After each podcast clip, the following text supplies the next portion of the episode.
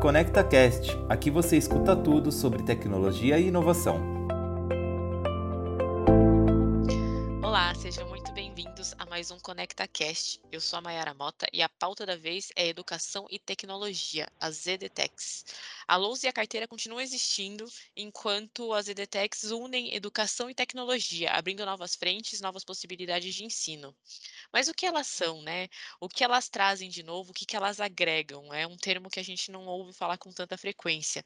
E para falar sobre isso, a gente tem aqui uma turma muito legal. É, para falar sobre essa questão no dia a dia. A gente está aqui hoje com o Cláudio Hansen, professor e gerente da plataforma de ensino online Descomplica, e a Andressa Costa, CKO da Tindim, plataforma de educação financeira voltada para crianças. A Tindim é um aplicativo de gestão financeira bem diferentão, né, voltado para o público infantil. Andressa, conta um pouco para a gente sobre o que, que é a Tindim, o que vocês fazem e de onde veio esse insight do super diferentão de atacar o público infantil com educação financeira. Boa tarde, boa tarde a todos. Muito obrigada pelo convite, pessoal. Bom, a Tindim surgiu da dor de um pai, passando aí, sofrendo o consumismo infantil com seu filho, né? Foi o caso do, do nosso fundador, que descobriu através da mesada educativa o poder da educação financeira, né? Ele viu ali a transformação acontecendo com o filhinho dele. E o insight para ele fundar a Tindim foi quando ele, ele, o filhinho dele chegou com um saquinho de moedas e falou assim: pai, eu quero comprar o seu cartão de crédito. e aí ele disse assim, como assim? e aí ele falou assim, aqui nos meus jogos online não aceitam moedas. e foi aí que surgiu o insight para atingir, né, para ter um aplicativo tanto de mesada educativa como de realmente um transacional financeiro para crianças e adolescentes. E eu acabei entrando na Tindim para a gente desenvolver um outro braço que está bem forte agora, que é a parte escolar. Então, a gente tem levado a nossa plataforma para ajudar tanto no ensino remoto, e a educação financeira ela acaba funcionando como uma argamassa que une todas as outras disciplinas. Então, a gente, é, as nossas aulas de educação financeira na nossa plataforma e todo o nosso jogo, ele conversa com todas as outras matérias que as crianças estão estudando na escola. Bacana. É, Cláudio, a Descomplica é uma plataforma que traz é, o ensino de uma forma bem bacana, né, num contexto bem jovem, bem atual. É, de onde veio e como que funciona, né? Como que é esse desafio de ensinar é, via plataforma digital e trazer todo aquele engajamento que a gente tinha é, dentro do escopo padrão de uma forma diferente é, para o universo online. Oi, Mayara, prazer. Andressa, tudo bem? É, eu achei muito legal a Andressa falando, porque muitas das soluções que a gente está vendo hoje, elas surgem realmente de incômodos, né? Ela contando a história do pai incomodado que começou a desenvolver, lembra um pouco também é, a história do começo do Descomplica, porque o nosso fundador, ele é professor, né? Uma coisa que a gente se identificou muito é que o Descomplica é uma plataforma de educação desenvolvida por professores, que depois a gente, obviamente, contratou todos os profissionais de outras áreas para cada um na sua área, mas a ideia central veio de uma quase agonia. É, o nosso fundador é um professor de física, e aí quando ele saiu da sala, ele teve um incômodo que ele falou, cara, não interessa o que eu faço, eu dou a minha melhor aula possível, que eu nunca vou sair do espaço da sala do jeito que está. E eu sempre vou estar restrito às pessoas que podem pagar valores exorbitantes para ter as melhores educações. E esse incômodo dele, ele falou, cara, não dá mais, acho que não dá mais. Eu acho que a gente tem que escalar isso aqui. Eu acho que é, todo professor fala que a educação é um grande caminho de desenvolvimento e a gente acredita isso, nisso de verdade. Mas se a gente continuar reproduzindo as mesmas coisas para as mesmas pessoas, nos mesmos moldes, a gente nunca vai conseguir escalar isso e transformar em algo real. E dessa agonia, surge a ideia do Descomplica. Fala, não, a gente tem que dar aula para muita gente, a gente tem que dar aula para todo mundo, a gente tem que dar aula é, em todos os momentos que a pessoa precisar. E desde então a gente vem reinventando essa forma como a gente dá aula, né? A gente já saiu da ideia só do vestibular, a gente, hoje, por exemplo, a gente virou uma faculdade também. O EAD ele já era uma realidade, é, a gente não tinha isso tão popularizado como a exemplo do próprio home office, né? O que, que vocês enxergam aí, falando dos dois nichos que vocês atacam e dos dois tipos né, de público que vocês têm? Aí uma, uma, uma plataforma voltada para um tema muito complicado, como dinheiro para criança, e uma outra é, voltada para não só para vestibular, mas faculdade, né? Falando aí de um público mais adolescente, uma galera mais sênior.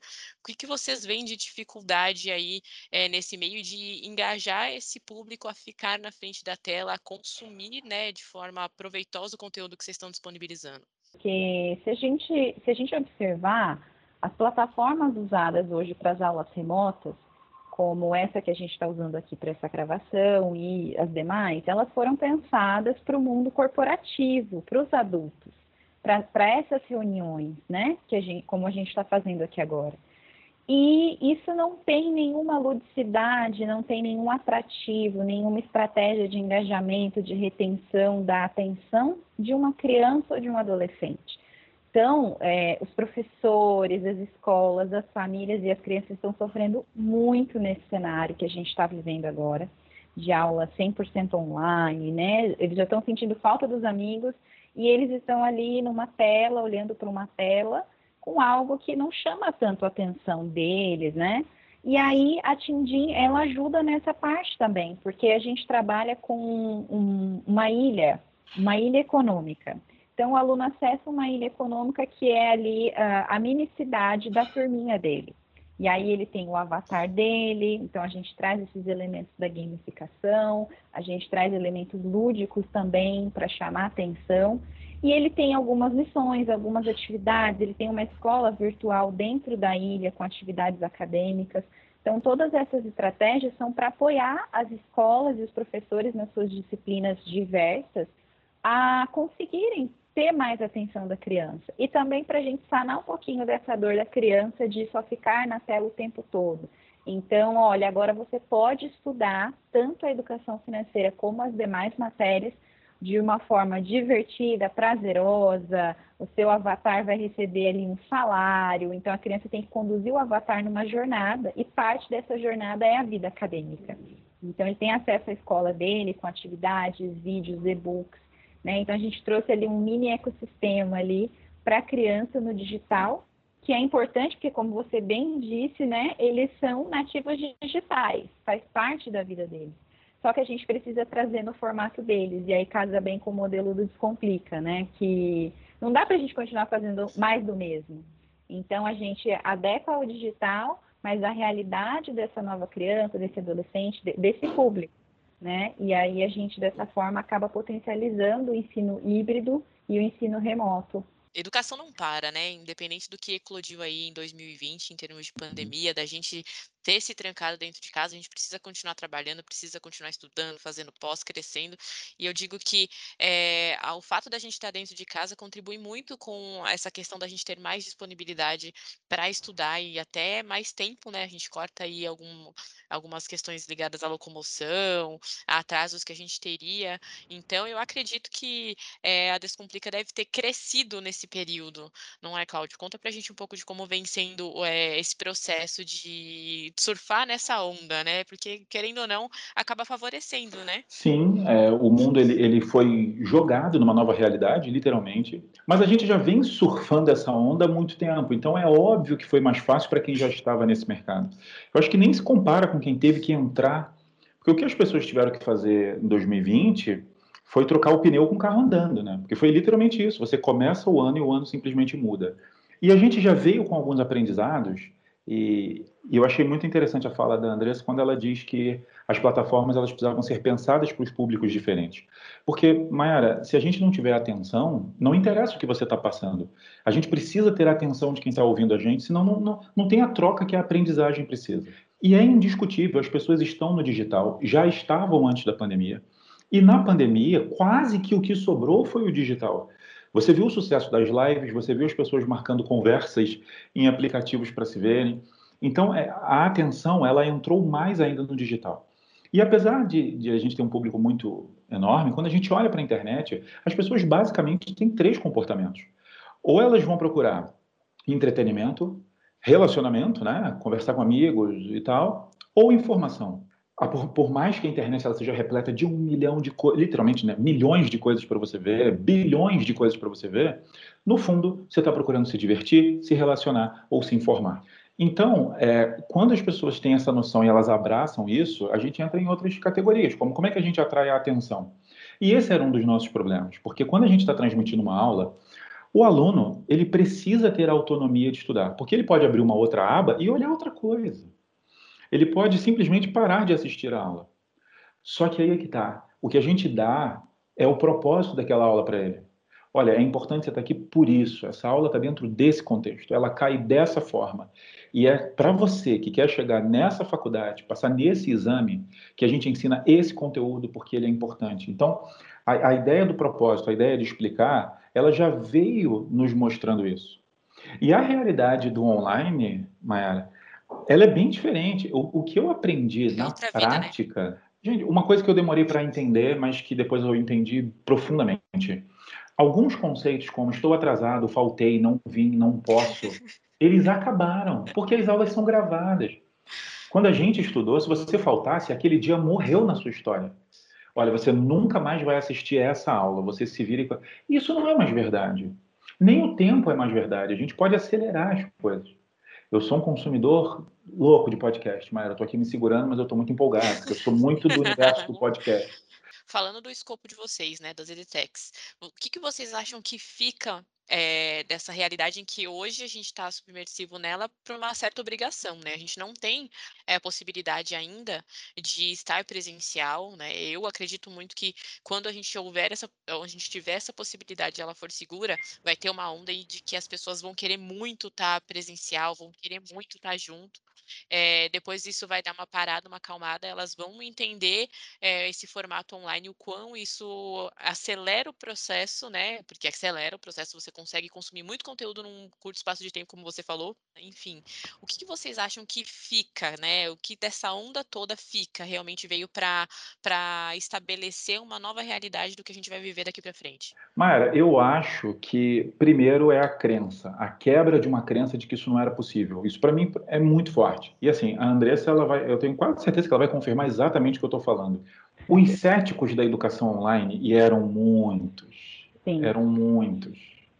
Hoje eles percebem que a educação online, ela tem fatores que são realmente positivos, fatores que o presencial ainda é mais forte, mas como qualquer diferente modelo, você tem prós e contras sempre. E muitas pessoas que não acreditavam hoje estão investindo em plataformas, ferramentas, treinamentos, porque eles perceberam que é, as pessoas estavam caminhando naturalmente para esse mundo digital. Então, uma coisa que vai ficar é que eu acho que o ensino 100% presencial, ele, ele não existe mais. Distribuição de conteúdo, distribuição de conteúdos extras, correção de exercícios. E acho que, a não ser coisas muito específicas, isso não vai ficar somente no campo da educação. Isso vai para o campo da medicina, isso vai para o campo do serviço, isso vai para o campo de muita coisa, que, que descobriu uma nova forma de fazer o que a gente fazia. E alguns custos vão começar a perder sentido. Custo de transporte, custo de viagem para fazer uma reunião. Sabe, são, são coisas assim que, que, que acho que as pessoas vão começar a entender e isso deve potencializar, porque a gente vai investir cada vez mais em ferramentas, cada vez mais em treinamento e vai ficar melhor no online, a ponto do online ser o que ele, para mim, já parece ser, que é irreversível. Bom, eu concordo plenamente mesmo com você, Cláudio. É, a gente e, olha, eu já estou no universo da educação há muitos anos, há 14 anos, né? E, e aí, eu, eu me lembro que em 2011, 2012, eu trabalhava numa empresa de educação onde a gente falava da tendência da educação à distância, do online, do objetos, dos objetos de aprendizagem digitais, é, da personalização do estudo. Então, tudo isso era uma tendência, né? E aí, com o passar do tempo, foi se consolidando essa tendência, mostrando que realmente ela era válida e real, e, o, é, e ela passou a ser um diferencial. Quem tinha era diferente, se destacava. Em 2020, 2020 fez o quê? Acelerou todo mundo e se tornou uma necessidade. Né? Não é mais diferencial se você está no digital. Né? Se você não está no digital, onde está você, né? que não no digital ainda. Então, é, eu concordo plenamente com o que o Cláudio falou. Essa crença acho que foi quebrada, né, de que educação à distância não tem qualidade, não tem a mesma qualidade do presencial. Eu fiz a minha pós-graduação à distância e amo educação à distância, educação online, porque a gente pode estudar no nosso ritmo, eu posso pausar, voltar o que eu não entendi, repetir aquela aula. Gente, eu sou mega fã, amo estudar dessa forma, né? Coisa que eu não consigo, não conseguia fazer no presencial. Não dava para eu pausar o que meu professor estava falando para eu fazer minha anotação, né? E pedir para ele continuar depois. Então, é, eu acho que hoje está clarificando os benefícios da educação digital para as pessoas. É, e uma outra coisa que eu vou levantar a bandeira aqui para o meu lado, né, como mãe empreendedora, foi que muitas pessoas puderam ver é, o que nós, como mães empreendedoras, já passávamos. A gente trabalhando, lidando com tudo dentro de casa e conseguindo ali conciliar, né? É, então, acho que as pessoas viram que é possível você ser produtivo trabalhando de home office, é possível gerir uma equipe remota, né? E com, a, com qualidade também. Então, acho que, que isso evidenciou muito todo esse potencial do digital, toda a otimização do digital e concordo com o Cláudio também que assim, a gente não, não precisa ir 100% para o digital, mas que ele não vai sair mais. Então, eu acho que está fortalecendo aquela imagem do híbrido. E eu gosto dessa flexibilidade. Então, assim, quando a gente pudesse encontrar pessoalmente de novo, vai ser ótimo, né? Porque está todo mundo preso, todo mundo sentindo falta mas a gente hoje pode saber que precisou, a gente pode fazer online, a gente pode otimizar o nosso tempo, o nosso espaço. Eu posso estar viajando e não perder uma reunião de trabalho, uma parceria de negócio e fazê-la de onde eu estiver. Então, eu acho que o online só potencializou todos esses benefícios. E é bacana vocês comentarem isso, porque tem muita gente que divide em dois lados, né? Tem a galera que é do 100% digital, tem a galera que é do 100% não, eu quero voltar pro, pro, pro presencial. É, vocês são é, dessa, nasceram, estão criando um conteúdo online, mas vocês não são é, militantes da, do digital 100%, né? E aí a gente está falando de uma construção social em cima de é uma nova realidade que vem configurando aí é, e que traz novas possibilidades. Mas é, as EDTechs, elas também são startups, né? A gente também está falando aí é, de uma da, da, digitalização de um trabalho dentro de uma plataforma que mostrou várias possibilidades, inclusive possibilidades financeiras, né? Como que é monetizar isso? Como que é colocar esse conteúdo todo, esse universo todo na frente de uma tela e precificar isso de uma forma que faça sentido, que seja atraente para você ter um público consumindo aquilo e que ainda assim mantenha é, a plataforma crescendo, né? É, recentemente a Descomplica recebeu aí um aporte financeiro como que foi dado como um dos maiores, né, para o setor. Então, assim, tem, tem um olho da galera que tem grana e que está investindo, que além de ver vocês como é, uma alavancagem do ensino, também vê, veem vocês como negócio, né? Bom, gente, olha, o que, que é interessante exatamente desse universo das startups é a questão da escalabilidade. Então, a gente realmente potencializa os ganhos, os rendimentos, não necessariamente é, tendo que aumentar na mesma proporção a equipe, os custos. Então, essa é a grande vantagem né, da gente trabalhar com o online. E é, e é esse o modelo das startups, a escalabilidade. Então, ela gera um retorno grande com custo menor do que uma empresa mega power grande, né? E isso beneficia todos os lados, acaba beneficiando todos os lados, o consumidor final, a empresa como um negócio, os investidores também, porque, por exemplo, na Tindinha, a nossa missão é levar educação financeira prática para toda criança, é democratizar a educação financeira desde, desde a infância, tá? Não, mas não se limitando apenas à infância. Só que, por exemplo, como é que eu levo um serviço ou um produto desse para uma escola pública se ele for muito caro? Isso é então, hoje, exatamente, porque a gente quer alcançar todos, não apenas as escolas particulares, né? E hoje, é, quando a gente fala de, de, dos nossos concorrentes, por exemplo, é, eles têm é, o custo 11 vezes mais caro que o nosso. Por quê? Porque nós estamos no digital.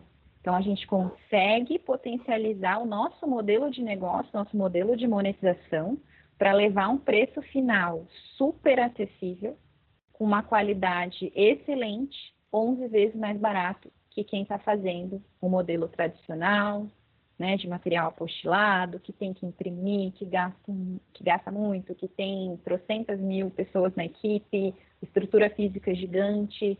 Então, é, essa é a grande sacada das startups, né? Acredito que o Cláudio vai, vai complementar aí. A gente consegue é, aumentar o volume de, de, de operação, de produção, de renda, sem ter que aumentar na mesma proporção a equipe, a estrutura física. Então, é, é uma grande vantagem.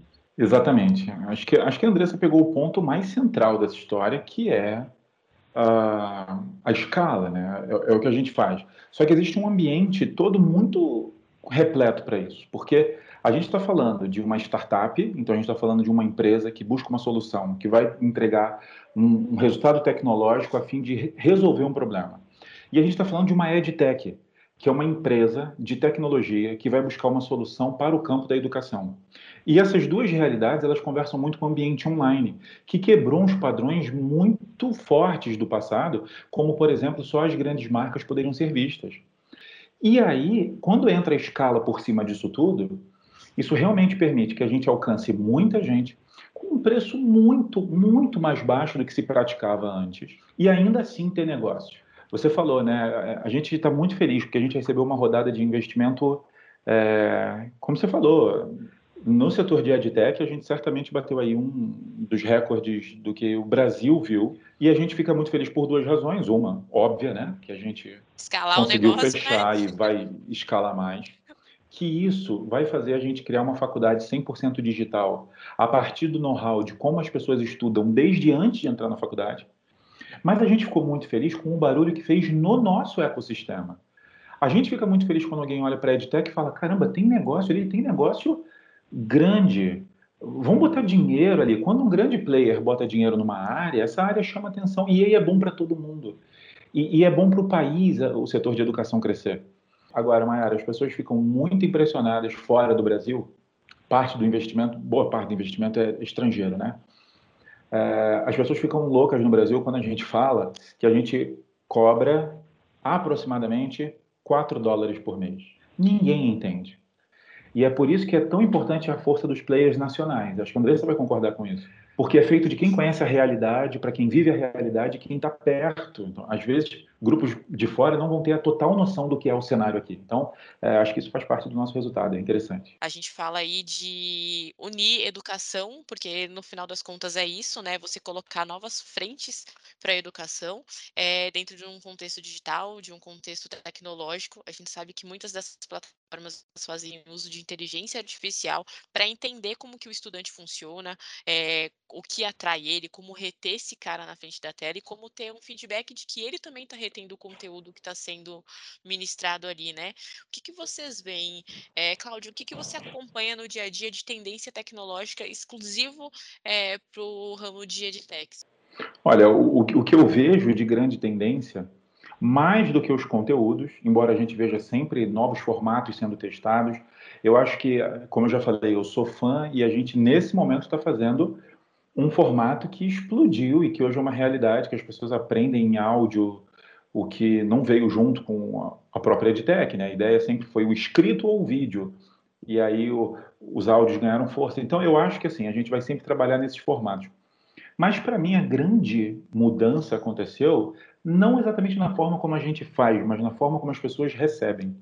A gente abandonar o computador e ir para o celular fez com que a gente pudesse passar a fazer isso com total liberdade geográfica e de horário. Eu acho que agora a gente pode é, acabar com aquela coisa muito restrita de você tem que ter um horário fixo para aprender. Ah, eu estudo de manhã, ah, eu estudo de noite. Eu, eu acho que essa flexibilidade está fazendo com que a educação ela ganhe caminhos muito, muito especiais.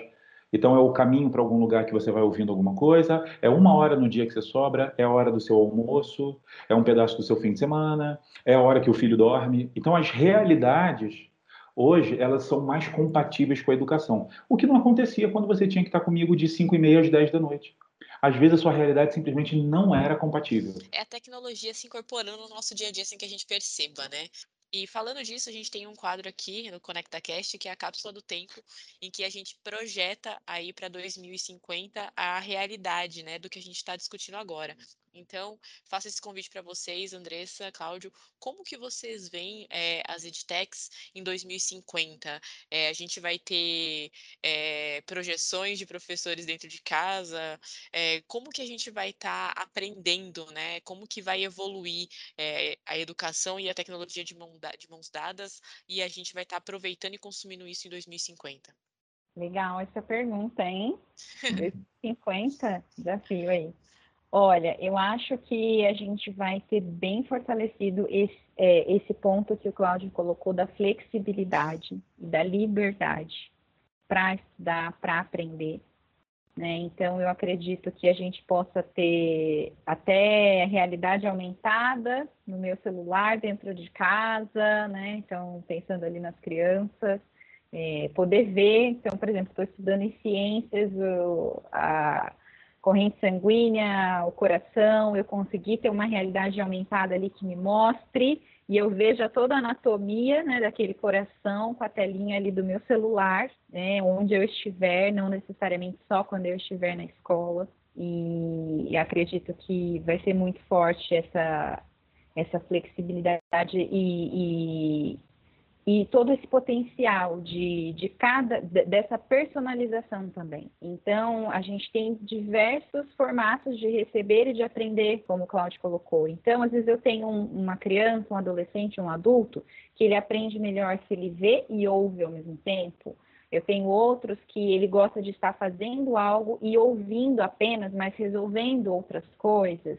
Né? Então, eu acho que a personalização e a flexibilidade e a liberdade vão ser fortalecidos e, e estar bem práticos, bem é, no dia a dia mesmo é, de todos, crianças, adolescentes e adultos. Olha, eu achei essa pergunta muito boa, porque refletir sobre o futuro é, é muito interessante. 2050, a gente está falando de três décadas de evolução. Então, eu, eu acredito, vamos lá, vamos tentar ser profético igual a gente falou aquela hora. Mas a gente definitivamente está entrando numa era geohistórica, eu não comentei, né? Eu sou professor de geografia, então eu, eu não consigo desvencilhar dessa visão de análise do mundo. Eu acho que a gente entra numa fase geohistórica que os dados já são e vão ser cada vez mais os, os, as coisas de maior valor que a gente tem. Eu acho que os dados eles vão resolver coisas que as pessoas nem imaginam.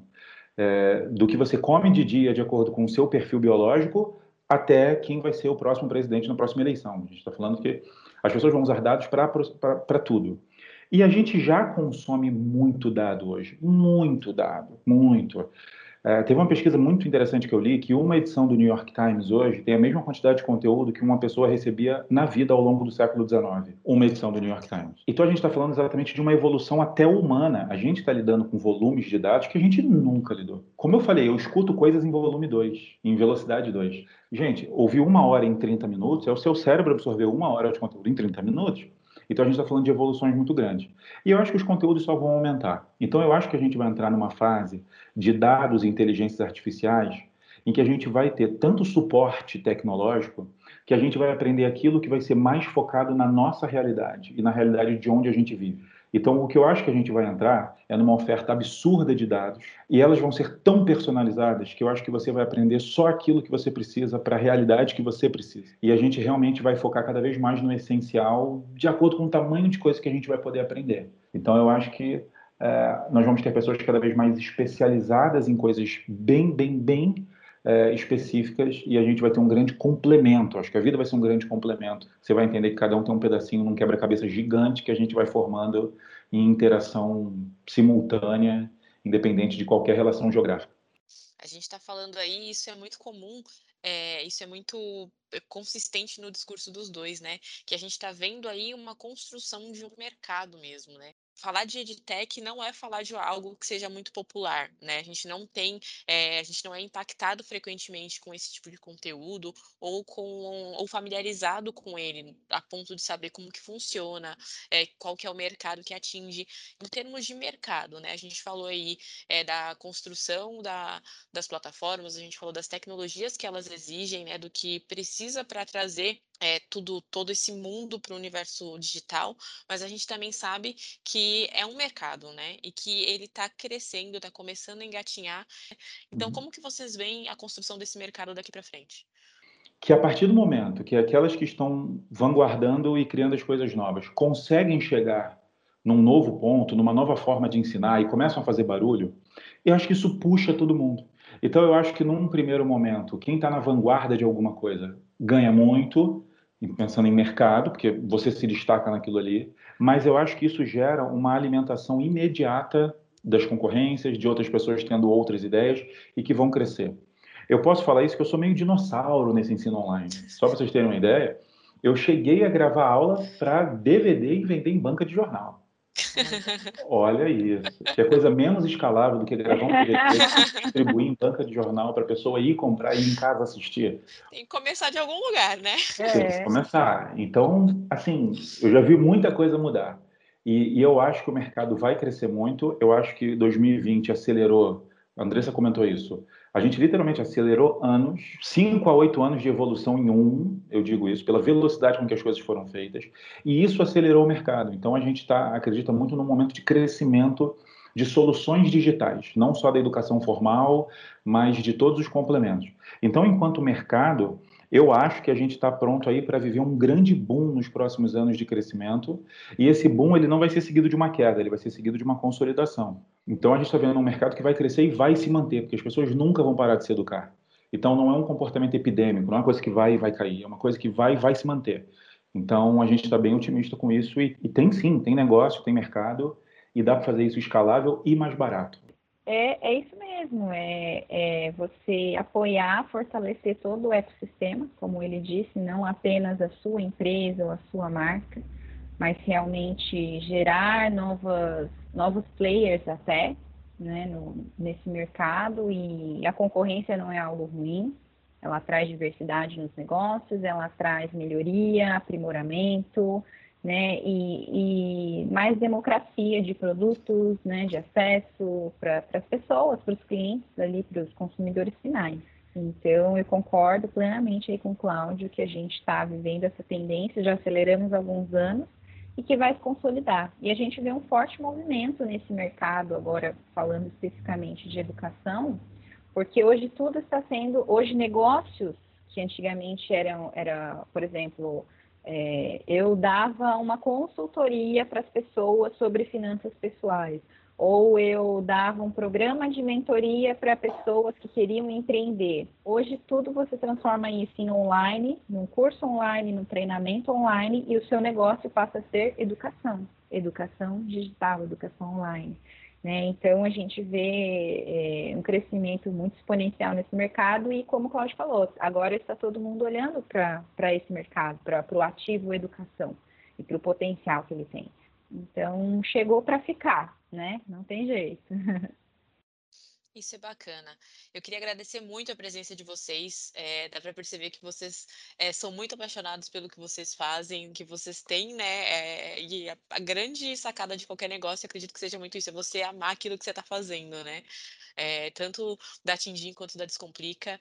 É muito bacana de vocês dividirem isso com a gente. Tenho certeza que tem muitos pais, principalmente agora, que estão ligados aí em querer também entreter as crianças dentro de casa, e acredito que o conteúdo da Tindim entra muito nisso. E também dessa galera que está aí, é, que vai entrar na faculdade, que está procurando meios de, que está meio confuso sem saber se vai ter um modelo presencial ou se vai partir 100% para o online. Saber que é possível fazer isso de dentro de casa e que existe uma plataforma pensada para eles, né? Quero agradecer a presença de vocês, Andressa, Cláudio. Muito obrigada por dividir conhecimento e a paixão de vocês com o negócio, com as edtechs, com o que vocês estão fazendo. Muito bacana. É, muito obrigada e quem sabe a gente não volta aqui antes de 2050, espero, para poder falar das previsões que a gente fez. Obrigada, Mayara, obrigada a toda a equipe aí da RTM, obrigada, Cláudio. Foi um prazer estar com vocês, contem comigo sempre. Vamos aí juntos trazer os benefícios da educação digital para as crianças, para os adolescentes, para os adultos, democratizar a educação financeira, trazer mais é, informações sobre esse mercado que está em ascensão. Fico sempre à disposição, foi um prazer e uma honra. Obrigada mesmo. Obrigado, Mayara. É um prazer. Andressa, parabéns pelo negócio. Foi um prazer te conhecer, ver sua visão também. Eu queria mandar um super beijo para os alunos, porque é, eu sei que não era o foco da, do nosso assunto, mas a relação que a gente cria não dá, não dá para não falar. Assim, é, é, realmente incrível o que a gente consegue criar desse relacionamento virtual, que muita gente pergunta se não é frio, mas é o oposto. Você poderia estar seguindo qualquer pessoa e conversando com qualquer pessoa na internet. Então, alguém que te manda um recado, ela quer, assim, de todas as pessoas, ela falou, é para você. Então, é sempre muito especial. Então, eu queria mandar um beijo para eles, agradecer e falar que para mim foi um papo maravilhoso eu adorei. E agora eu vou ficar ansioso para ver se a gente acertou sobre 2050. É.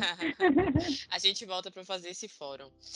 Você que está nos ouvindo, gostou do episódio, gostou do conteúdo? Compartilha com os amigos, com a família, com a galera do trabalho. Não esquece de seguir o nosso canal no Spotify ou na sua plataforma de streaming favorita. Assim você recebe uma notificação sempre que sair um novo episódio. Muito obrigada e até a próxima.